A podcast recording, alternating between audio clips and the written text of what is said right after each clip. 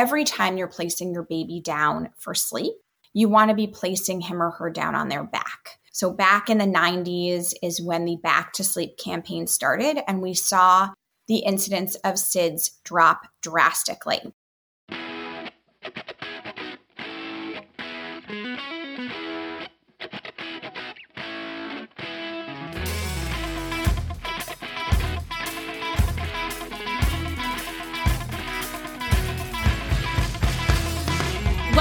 To the New Mamas Podcast. This podcast was created to help first time moms everywhere navigate this new stage of life and to talk about the honest and the raw moments in motherhood. I'm your host, Lina Forrestal. I'm a working mom by day and a blogger and photographer by mid afternoon. And as a first time mom myself, I'm on this journey with you. So, new mamas, let's do it. Let's kick off the episode and get to the good stuff. So, today's topic is one that is near and dear to my heart because I would say that my top anxiety when I came home from the hospital with Archie was safe, sleep, and SIDS.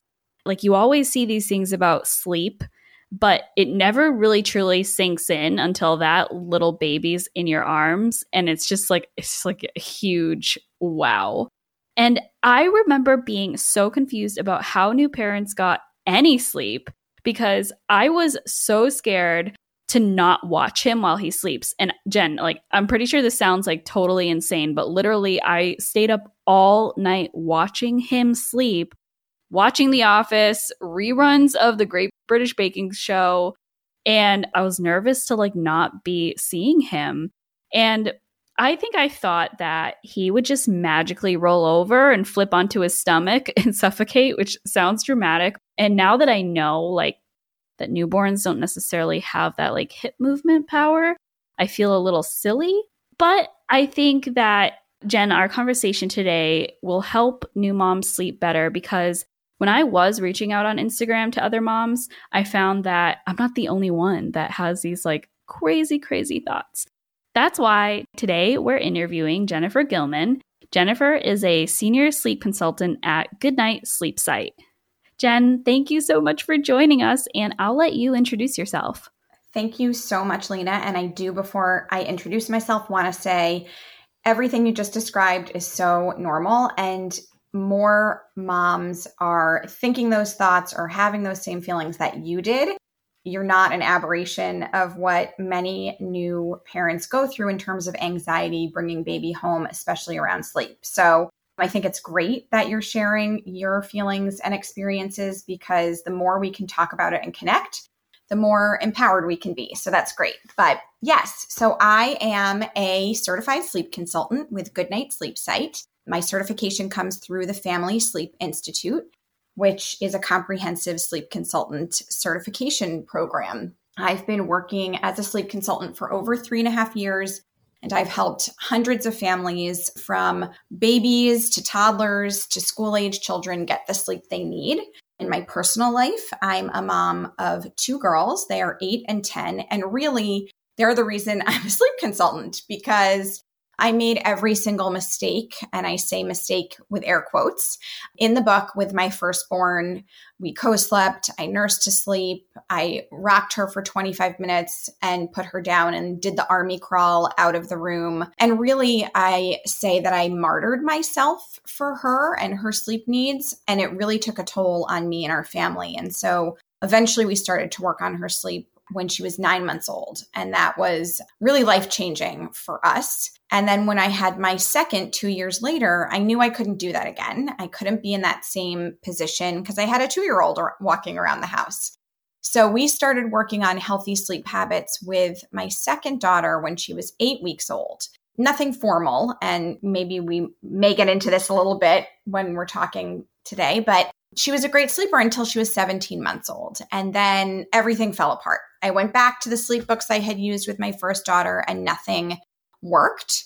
And so that's when we actually ended up using a sleep consultant. And my true interest in sleep was piqued and I pursued the certification. So that's my journey with sleep. I've been there and it really is so amazing to help families get the sleep they need because I know how life changing it is when you go from being completely sleep deprived to now getting the sleep that that you need. Oh yeah, sleep is such an essential. And it's kind of funny when I heard you like say the mistakes with air quotes around them that you made, like co-sleeping and nursing. I'm like, uh, that's me.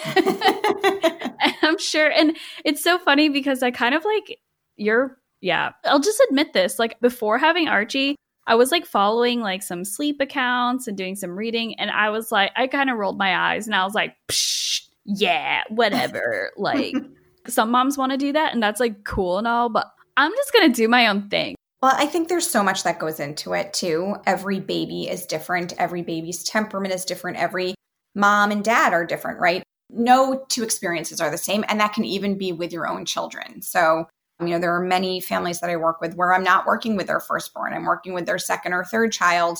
And they're like, I don't get it. My first two weren't like this. And everything has to do with our kids' temperaments and what our lifestyle is too. So, so there's a lot that goes into that. Yeah. So, Jennifer, I know that a lot of new moms come home from the hospital with anxiety around SIDS, which stands for Sudden Infant Death Syndrome, for those of you listening and you never heard of it, and sleep.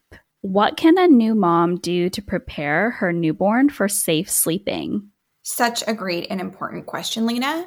And I think once new parents are equipped with the knowledge, they can let all of those fears and anxiety go. So, when we're talking about SID, sudden infant death syndrome, there are standard recommendations for safe sleep environments for our infants, and they should be followed up until age 12 months.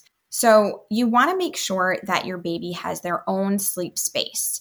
Many times, when we bring baby home from the hospital, parents will have a bassinet in the room with them or a co sleeper, crib, or pack and play all of those are great safe sleep options for your baby. So you want to make sure whether it's in your room with you or in their own room, they have their own space to sleep in. So that's one big important thing. The other thing is that every time you're placing your baby down for sleep, you want to be placing him or her down on their back. So, back in the 90s is when the Back to Sleep campaign started, and we saw the incidence of SIDS drop drastically. So it is the safest position for our babies to sleep. Once your baby is older, closer to the four month age, but can happen as early as eight weeks old, and they can roll on their own, that's fine. You still want to be putting your baby down to sleep on their back. So that's another big thing. The last piece is that they are alone in their sleep space with nothing else. So when you've got that bassinet or the crib or the pack and play ready for them, you want to make sure that there's nothing else in there with your baby. So, no bumpers or blankets, pillows, or stuffed animals, just the fitted crib mattress sheet. Or if you've got the bassinet, the specific bassinet sheet that works for your bassinet for your baby. Having an area to sleep in that's flat, firm, and boring is safest for our little ones. And that really is the most important thing when we're talking about reducing the risk of SIDS. And if you're following those recommendations, then you've already really controlled for the biggest risk factor with SIDS. Yes, all of that is so good and so important. And it makes me feel better to hear you say that pack and plays are okay because I slept with Archie downstairs in a pack and play for mm-hmm. the first like four to six weeks of his life. And I don't know why the mattress that we got didn't get delivered and I like just honestly didn't bother to buy a new one. I don't know why. I, I just didn't. Yeah. And yeah, he slept in a pack and play for a while, but but actually when it comes to like tools and I mentioned the mattress, so I ended up getting the Newton mattress, which for those of you listening, it's a it's a breathable mattress. I actually tried to suffocate myself in it. I uh, stuffed my face like in the mattress and like tried to breathe. I know this sounds really crazy, but man, the things we do for right, our babies, right? Mm-hmm. and it is truly breathable. How do you feel about tools like that, like breathable mattresses? Do you think they're worth the price tag? So it's certainly something that companies have realized parents will buy when we stick the term breathable on it or anything kind of related to sleep or saying it's going to make your baby sleep better or safer. The truth of the matter is, terms like breathable or breathability are not regulated and anyone mm. can throw that label on their product. So I'm not saying whether or not or other kind of products are breathable or not, but it isn't something you have to have in order to make your baby's sleep environment safe. The most important thing actually is that your crib mattress is as firm as possible. And the best way to do that is to take a 10 pound weight or something that weighs 10 pounds and put it in the mattress. And if the mattress depresses more than an inch, then it is not firm enough for your infant.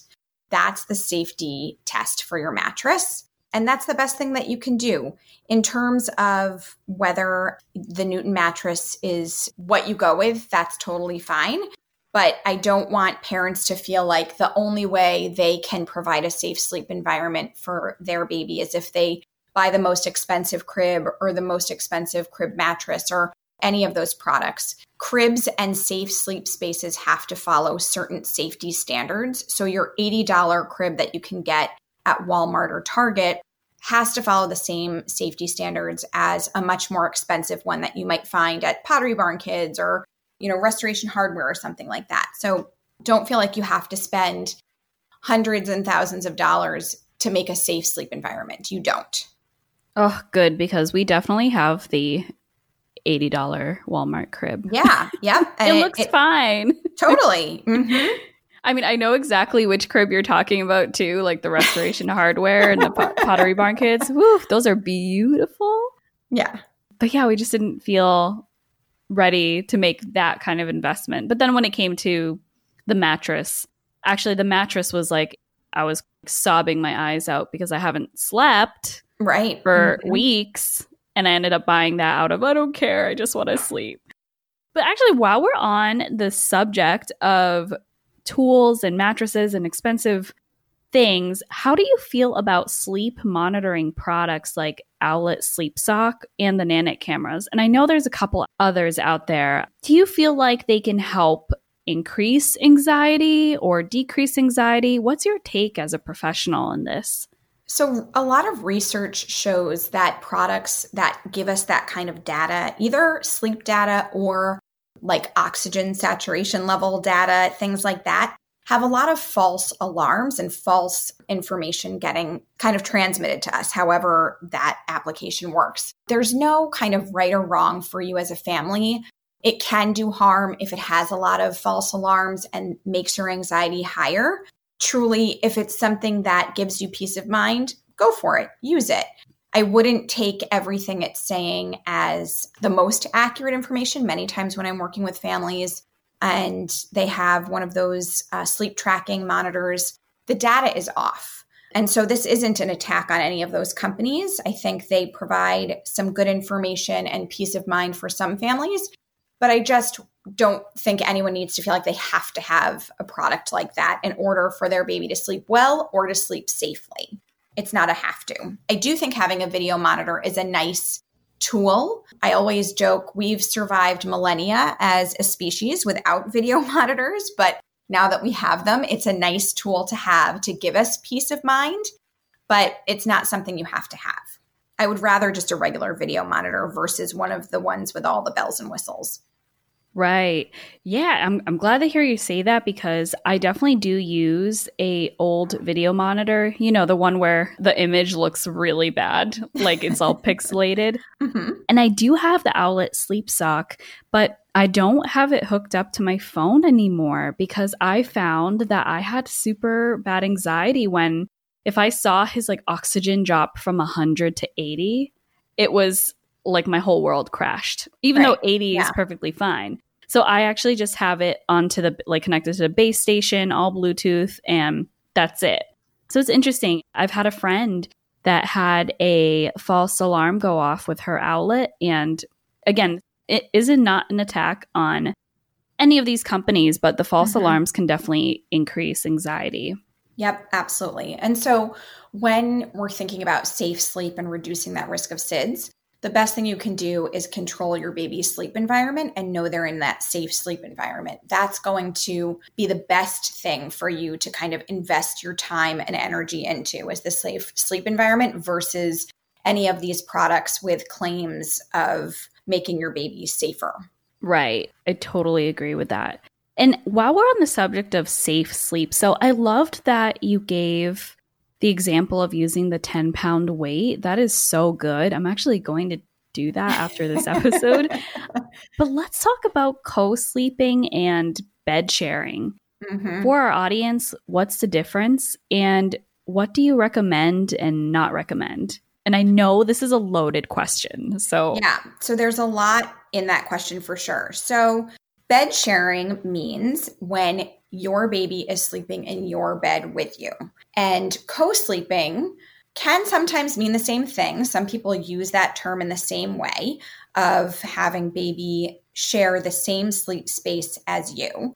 But other people use the term co sleeping as just meaning baby is in mom's room, but not on the same sleep surface. So we could call that really room sharing versus bed sharing. That can be a little bit clearer. So, the American Academy of Pediatrics does not recommend bed sharing. Babies should have their own sleep space. The American Academy of Pediatrics also recommends room sharing up to the age of 12 months. So, when we're talking about room sharing, the reason why the AAP recommends it is it's been shown to be a protective factor when we're talking about SIDS. So, protective factor, you can kind of think about it as wearing your seatbelt in the car. So, wearing your seatbelt in the car makes you safer if you were to get into a car accident.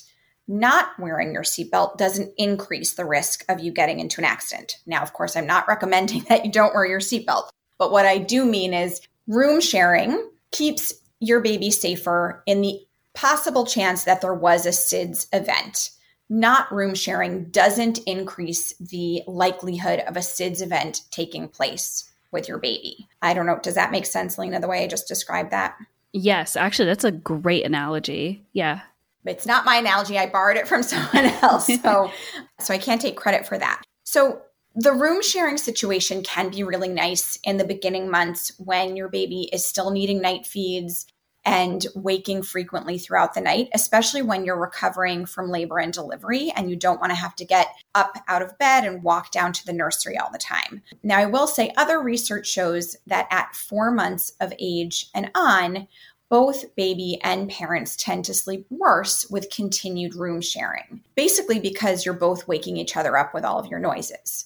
That doesn't mean that room sharing can't go on longer than four months. Every family needs to make the decision that's right for them, that they're comfortable with, and also what you have the space for. There are many families that I work with that live in one bedroom apartments. And so everybody's sleeping in the same room. And we really just work on making that sleep environment as safe and conducive for sleep as much as possible. Again, with baby and parents having their own sleep spaces. So talking about bed sharing a little bit more, the reason why the AAP doesn't recommend bed sharing is because we have seen many, many cases of accidental suffocation when baby and parents share the same sleep space. And so when we're talking about safe sleep for our babies, it really isn't worth the risk to have your baby in bed with you to have that possible suffocation happen either from the bedding that's on your bed or the, the mattress being too soft for your baby or from god forbid rolling over on top of your baby. And so this really does happen to families. And so the risk isn't worth it to be honest. So i have a question then. Is bed sharing not recommended for all of the months of infancy? So from from 0 to 12 Correct. months? Okay. Yes. That's a good clarification. So, okay, so here's a question. And I am a little bit embarrassed, of course, to admit this, but we have had ba- a bad habit of bed sharing sometimes with Archie. Mm-hmm. And now I've gotten to the point where I'm anxious about, and actually, this is so relevant because I didn't sleep last night. Like, I, I've been up since 3 a.m. because now he'll wake up in the middle of the night and just want to be in our bed. Like he'll sleep soundly on his back, like in our bed with us, or he'll, you know, want to snuggle up to me and feed. But then as a result, I don't sleep because mm-hmm. I'm nervous because I know all the dangers of bed sharing and and so, you know, sometimes we'll lay down for a snuggle, but I think it's a lot different like doing an actual like s- sleep session but what do you recommend for like how do I get my infant out of the bed yeah. and, and out of like wanting to be in there? Totally. And Lina, I don't think you should feel embarrassed or shame at all for for bed sharing sometimes because when you're tired and it works or it's easy, so many parents end up in that situation. So shame shouldn't shouldn't be part of it. And I will say a lot of what you're experiencing now with Archie as he's getting older makes sense, right? So our babies now become more alert or interactive, and the old tricks or sleeping all the time doesn't always work. And what we can see, or I should actually backtrack and say, to help get Archie and your baby into their own sleep space, it's really a practice. I know, Lina, that you've been working on getting Archie to take his naps in the crib, which is really a good step in the right direction. And the more that you offer sleep in his crib, the easier it's going to be. So, whether it is you helping Archie fall asleep and put him down in his crib, or working on him fall asleep on his own in the crib, those are both okay. There's no right or wrong there. Whatever is going to work for you to get him to sleep in his own space goes. Does that make sense? Yes, that makes sense. Yeah, I guess where I'm getting hung up is He'll wake up, he'll cry. I'll put him in the bed, nurse him, change him.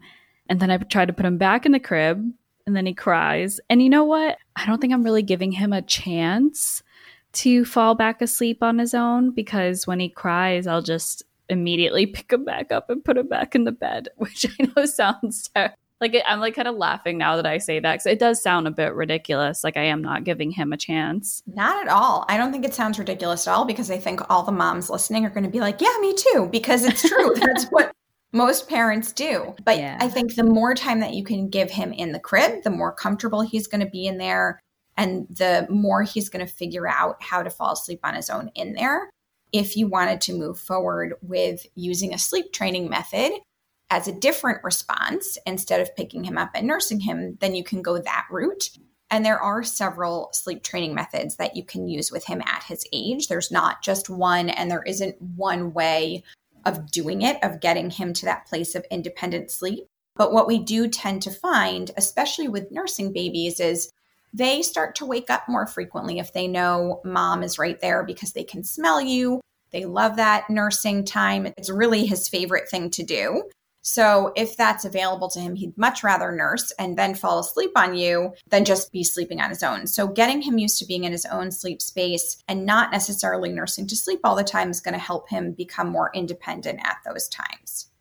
Yeah, that is so true. You mentioned different sleep methods, mm-hmm. sleep training methods. Yeah, actually just share with our listeners and with me yeah. mm-hmm. what those different methods are Yes. So there's actually too many for me to go through in the time that we have today, but I can touch upon a few different ones.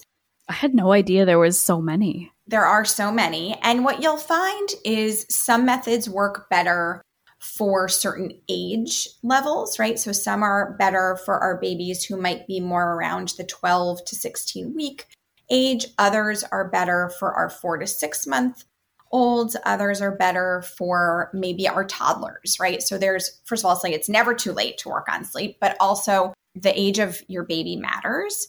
And then also your baby's temperament matters too. So babies that are more flexible and easygoing may respond better to one method than a baby who might be more sensitive or strong willed will respond better to another method. So, that being said, you know your baby and you also know what you can be consistent with. And that's kind of where you should go in researching sleep training methods and knowing which one to use for your family. And in general, all of the methods, the basis of sleep training is that you are going to respond in a different way to your baby's cry if they cry during like a, a sleep time while they're in their crib or bassinet than what they're used to to get them to sleep right? So we want to remove whatever external help gradually that we're offering them for sleep, whether that's being rocked or being fed to sleep, bounced. There are many different sleep associations, holding the pacifier in the mouth, right? So there's really so many different things. One example of a sleep training method would be a pick up, put down method. We can see this work well with babies that are three or four months old, where if your baby is in the crib crying, you can go in, pick up baby, calm baby down, and then once baby's calm, put him or her down in the crib again and give them another opportunity to fall asleep on their own. You can decide how long that opportunity is going to be. Is it two minutes? Is it five minutes? It's really up to you. But you leave, let your child have that chance. If they fall asleep, awesome. If they need some help, you'd go back in, pick them up to calm them down, and then put them down again and leave and give them that time again. So, hence why it's called pick up, put down, if that makes sense. So, that's one method of sleep training.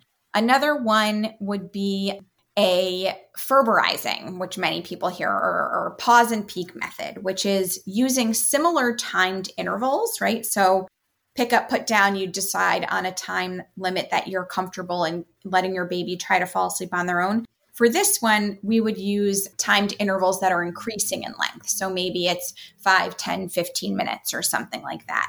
When you go in at those timed intervals, you're going to be giving your baby a check so that you get reassurance, but really the goal would be to calm your baby and send them that calming reassurance that they're okay. Instead of picking them up all the way, you can just do a rub on their chest. Or if they have learned how to roll over on their own, a rub on their back if they're on their belly. And you'd have a nice calming phrase to say when you go in there.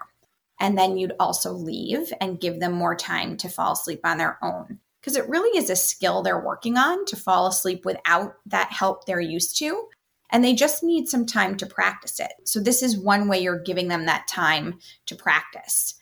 It is normal for our babies to cry when we change what they're used to. One term that's thrown around a lot when talking about sleep training is cry it out.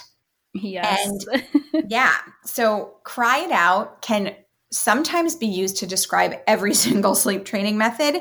And then some people will use it to describe leaving your baby in their crib and not going back in.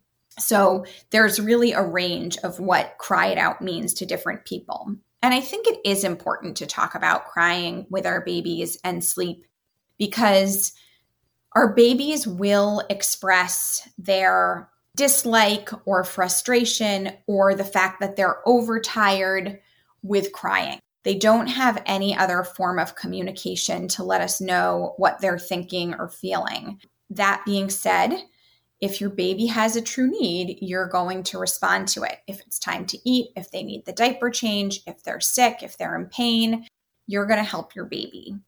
If your baby is crying because they are overtired or because they don't like that you're not nursing him to sleep, you want to stay consistent with your response in whatever sleep training method you have used or chosen so that you can help create a new habit and association for your baby at sleep times.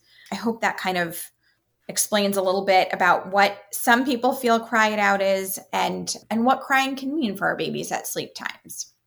Yes, I think that cry it out method gets a bad rap because people maybe misuse it. So I think you really helped clarify that. And I had no idea there were so many different strategies as a sleep consultant is something you do with families is you kind of you audit the situation that's happening and you recommend a sleep strategy to follow?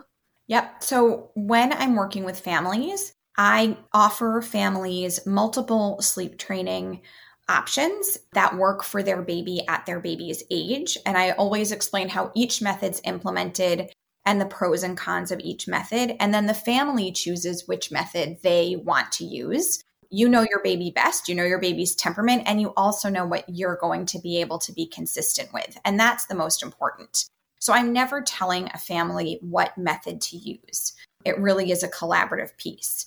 But I do want to touch upon one other thing, Lina. So the the independent sleep skills that we get with sleep training is one piece of the sleep puzzle, but it isn't the only piece. And if we only address the independent sleep skills, that often isn't enough to get sleep to a place of consistency for our babies. And every family is different in where they are with what they need for their baby's sleep. But if you're trying to get sleep to a consistent and predictable place, you want to work on independent sleep skills, but you also want to make sure your baby's sleep environment is safe and conducive for sleep and that they're getting enough sleep by offering the right amount of naps and bedtime early enough for them at their age. So those pieces also play a role when we're talking about sleep too. It's not all about the methods sometimes. Mm, right. You kind of mentioned it like the right amount of naps. Do you recommend being on a schedule? That was something that I also scoffed at before I had a baby. I was like, "Oh yeah, who needs a schedule? I just I'm just going to do things whenever." And I quickly found out that trying to juggle like work and taking care of baby and feeding myself and all the other things that I like to do, it's hard to not have a schedule. I think I need a schedule, but what do you recommend? Yeah, great question. So, when we're talking about our newborns, there's no such thing as a sleep schedule, to be quite honest. Mm-hmm. Our newborns are not born with an internal clock or any circadian rhythms. So, innately, sleep is unpredictable for them. I know I found that very frustrating as a new mom because I was an elementary school teacher before I had kids and I thrived on routine and predictability. Mm-hmm. So, having this stage of unpredictable sleep where I could have a day where my baby took great naps, did an amazing job sleeping at night, and then do the exact same thing the next day and get different results, that drove me crazy. But that really is normal for our newborns. Right around 16 to 18 weeks of age, is when our babies develop their internal clock. A lot of times you'll hear people call that the four month sleep regression. Yes. Yeah, it's not really a regression as it is our baby's sleep needs are changing from that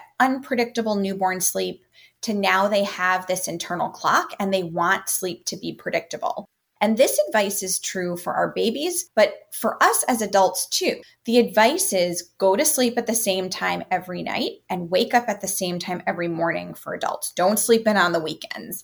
And for our kids, it gets that way too, where we want to be offering sleep at the same times every day once they're that four month age and older so that sleep becomes predictable and routine. It's easier on our bodies biologically so that we're producing the hormones that we need to in order to sleep and the hormones that we need to in order to be awake at the same time every day.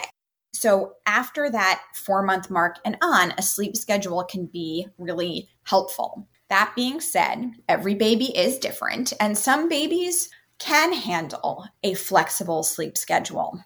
Other babies are more sleep sensitive and can't handle too much fluctuation in their sleep schedule. And so you're going to learn quickly from your own baby where they fall on that spectrum.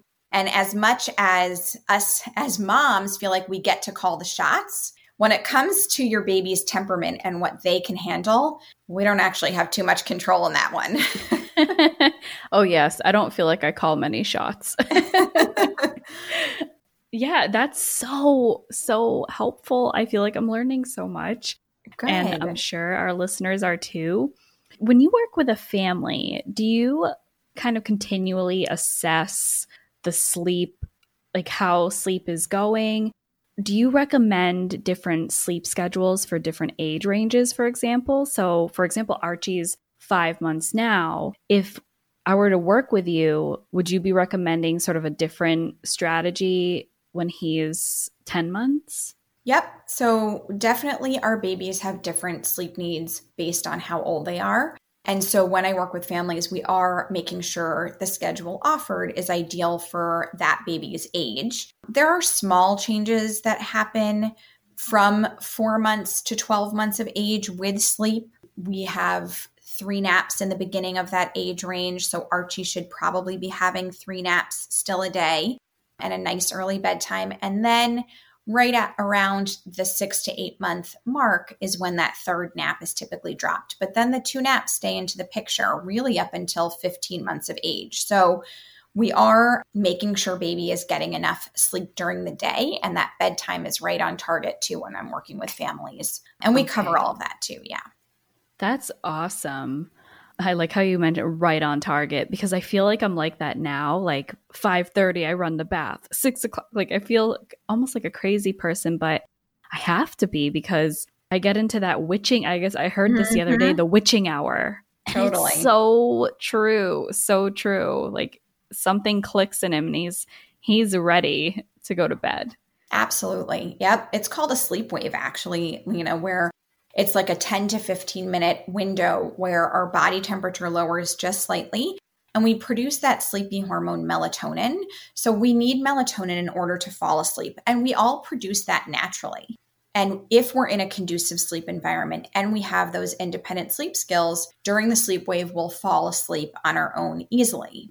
If something's off, and this is true for us as adults, maybe we're not in a conducive sleep environment, or we don't know how to fall asleep on our own or as adults there's a lot of factors that get in the way whether we're on our technology devices too much or we're nervous about something. But what happens is we then miss our sleep wave when we don't fall asleep at that time.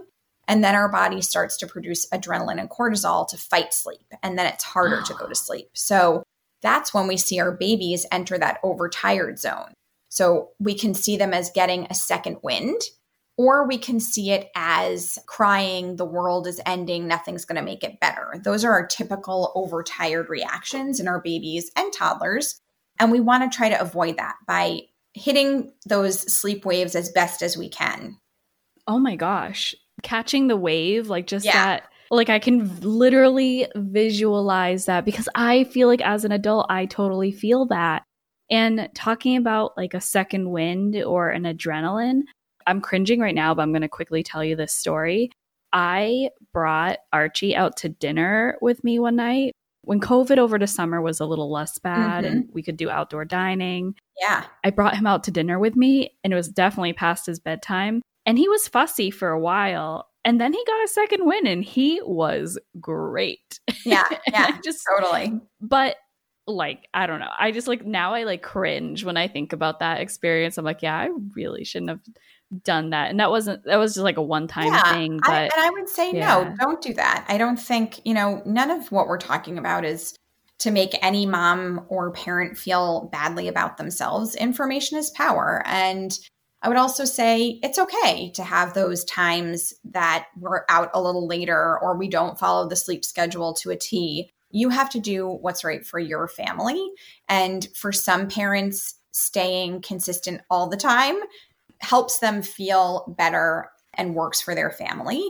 For others, again, having a more flexible schedule, not sticking to a sleep schedule, if their baby can handle that, that's fine. And then, of course, there is a happy medium between the two where you're going to find a balance where sometimes you can stay out later. Sometimes you're really going to make sure that the sleep schedule is at the priority. So there's a balance for sure.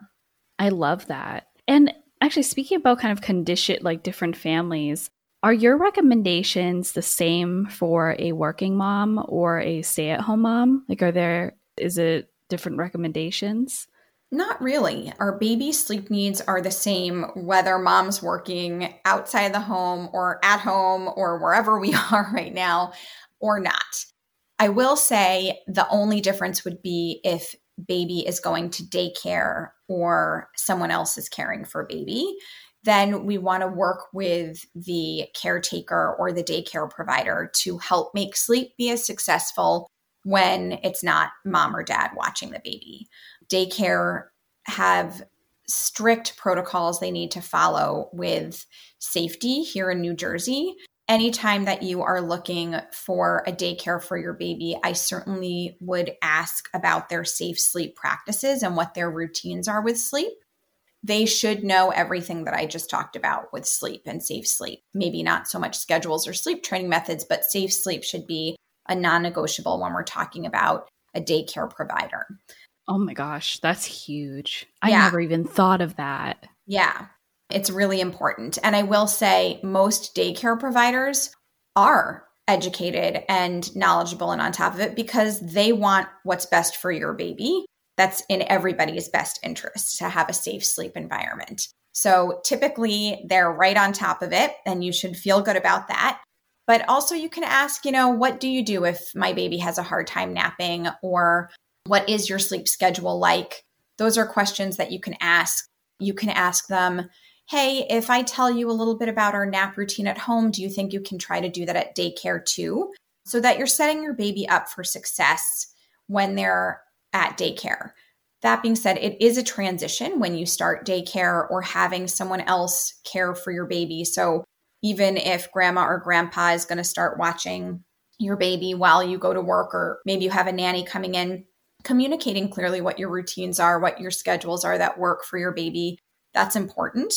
But it will take probably a couple weeks for your baby to get adjusted to that new kind of caretaking situation. That's normal. You're blowing my mind. There's like, so much to talk about, right? like you're like blowing my mind. Okay. It's a lack of sleep, Jen. I'm telling you. I know. You. you are tired. You've been up for way too long, Lina. You need actually don't take a nap now. Just go to bed early. yes. I just have two last questions before we wrap it up. So I know this one's a very popular one and you probably get this all the time, but when should your baby start sleeping the night? Such a good question, Lina. And it is actually a loaded question because sleeping through the night has a variety of different meanings for different people. So, really, we can say your baby is sleeping through the night if they're getting a stretch that's six to eight hours long. And really, what that means is maybe your baby is going down, sleeping for six hours, has a feed, goes back down, and sleeps for another four to six hours or something along those lines. And that can happen as early as really, I'd say, eight weeks of age. Every baby is different, and different factors go into that in terms of weight gain and growth overall if we're talking about sleeping through the night with no night feeds, you know, you say goodnight, put baby down in the crib, and don't go back in until it's morning time because they're sleeping soundly, that can happen as early as four months of age. That doesn't mean it's going to for everybody. Every baby is different in how they go about dropping night feeds.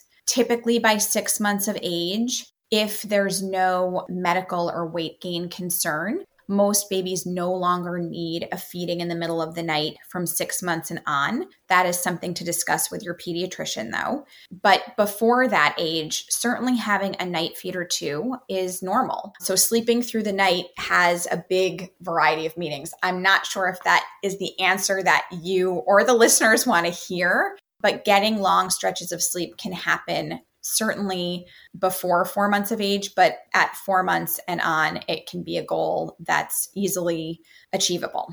No, that is a huge, huge help because I feel like, especially in that four to six week window when you're you first get home and you're battling the newborn stage, I think those thoughts definitely go through your mind of, okay, when am I going to see the light? Right. right. Totally. When is this going to end? yeah. And I know the other question that's really popular is how long should your baby be napping? I think I mentioned to you before that Archie sleeps about 30 minutes each time, like they're little cat naps. And is that normal? Should he be sleeping longer? What do you usually say? Yeah. So it's a great question, and it really does depend on your baby's age. Our newborns can sleep 20 hours in a 24 hour period. And then that gradually decreases as they get older. And it will also vary how many naps a day they have in those first eight to 12 weeks. So it might be as many as six naps a day and gradually get down to five or four or three naps. Now, once again, we're at that four month age and on where the circadian rhythms are developed, then we're going to be at a three nap or less sleep schedule. So at Archie's age, at the five month range, he should be having a nice long morning nap, a long afternoon nap, and a short tide me over cat nap. That really should be getting him around three and a half hours total of day sleep. And these are averages, of course, right? So some babies are going to need more than that. Some babies are going to need less than that. But on average, that's where a five month old would be with sleep needs for naps. Okay, that is super, super helpful. Thank you. You're welcome. Now, finally, tell me more about Goodnight Sleep Site and what you and your team does. Yeah, so I'm thrilled to be part of the Goodnight Sleep Site team. I have a national counterpart based in Toronto, and there's a team of 20 of us who are sleep consultants around the US and Canada. And we work with clients all over the world in really designing personalized sleep plans and supporting families one on one implementing those plans. We also have an online DIY newborn program and an online DIY baby sleep program for babies four months to 12 months of age. So there's lots of options out there for families to get sleep support with Goodnight Sleep Site. You can find me at goodnightsleepsite.com slash Jennifer. Also on Instagram, I'm at GNSS underscore Jennifer. And on Facebook at Goodnight Sleep Site Jennifer. So certainly reach out in any of those platforms to ask me sleep questions or schedule a free 15 minute consultation. I love talking sleep. And really, this was so fun, Lina. Oh, yay. I can attest to Jen's knowledge because she also spoke at the NJ Mom Baby Expo, and I was so thrilled to be able to attend one of her sessions. And she is just phenomenal and so knowledgeable about sleep, guys. So definitely give her a follow on Instagram, on Facebook, DM her. And if you missed her sites, I'll be linking everything in the show notes today. So, Jen, thank you so much for joining. And everyone, catch you all next week for the next episode. Thank you so much, Lina.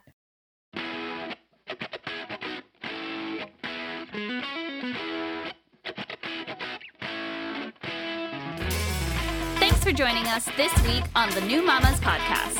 I hope you enjoyed this episode, and if you did, be sure to subscribe and leave a review on your favorite listening platform. Have a friend that would like this podcast? Share the love. Stay in touch. Definitely give us a follow on Instagram at New Mamas Podcast. I'd also love to continue the conversation with you on my personal account, so let's be friends. Slide into my DMs at Lina Forrestal. Finally, be sure to check out my blog at linaforrestal.com for all things motherhood, homesteading, and recipes that both you and baby will love. Thanks again, and stay tuned for next week's episode.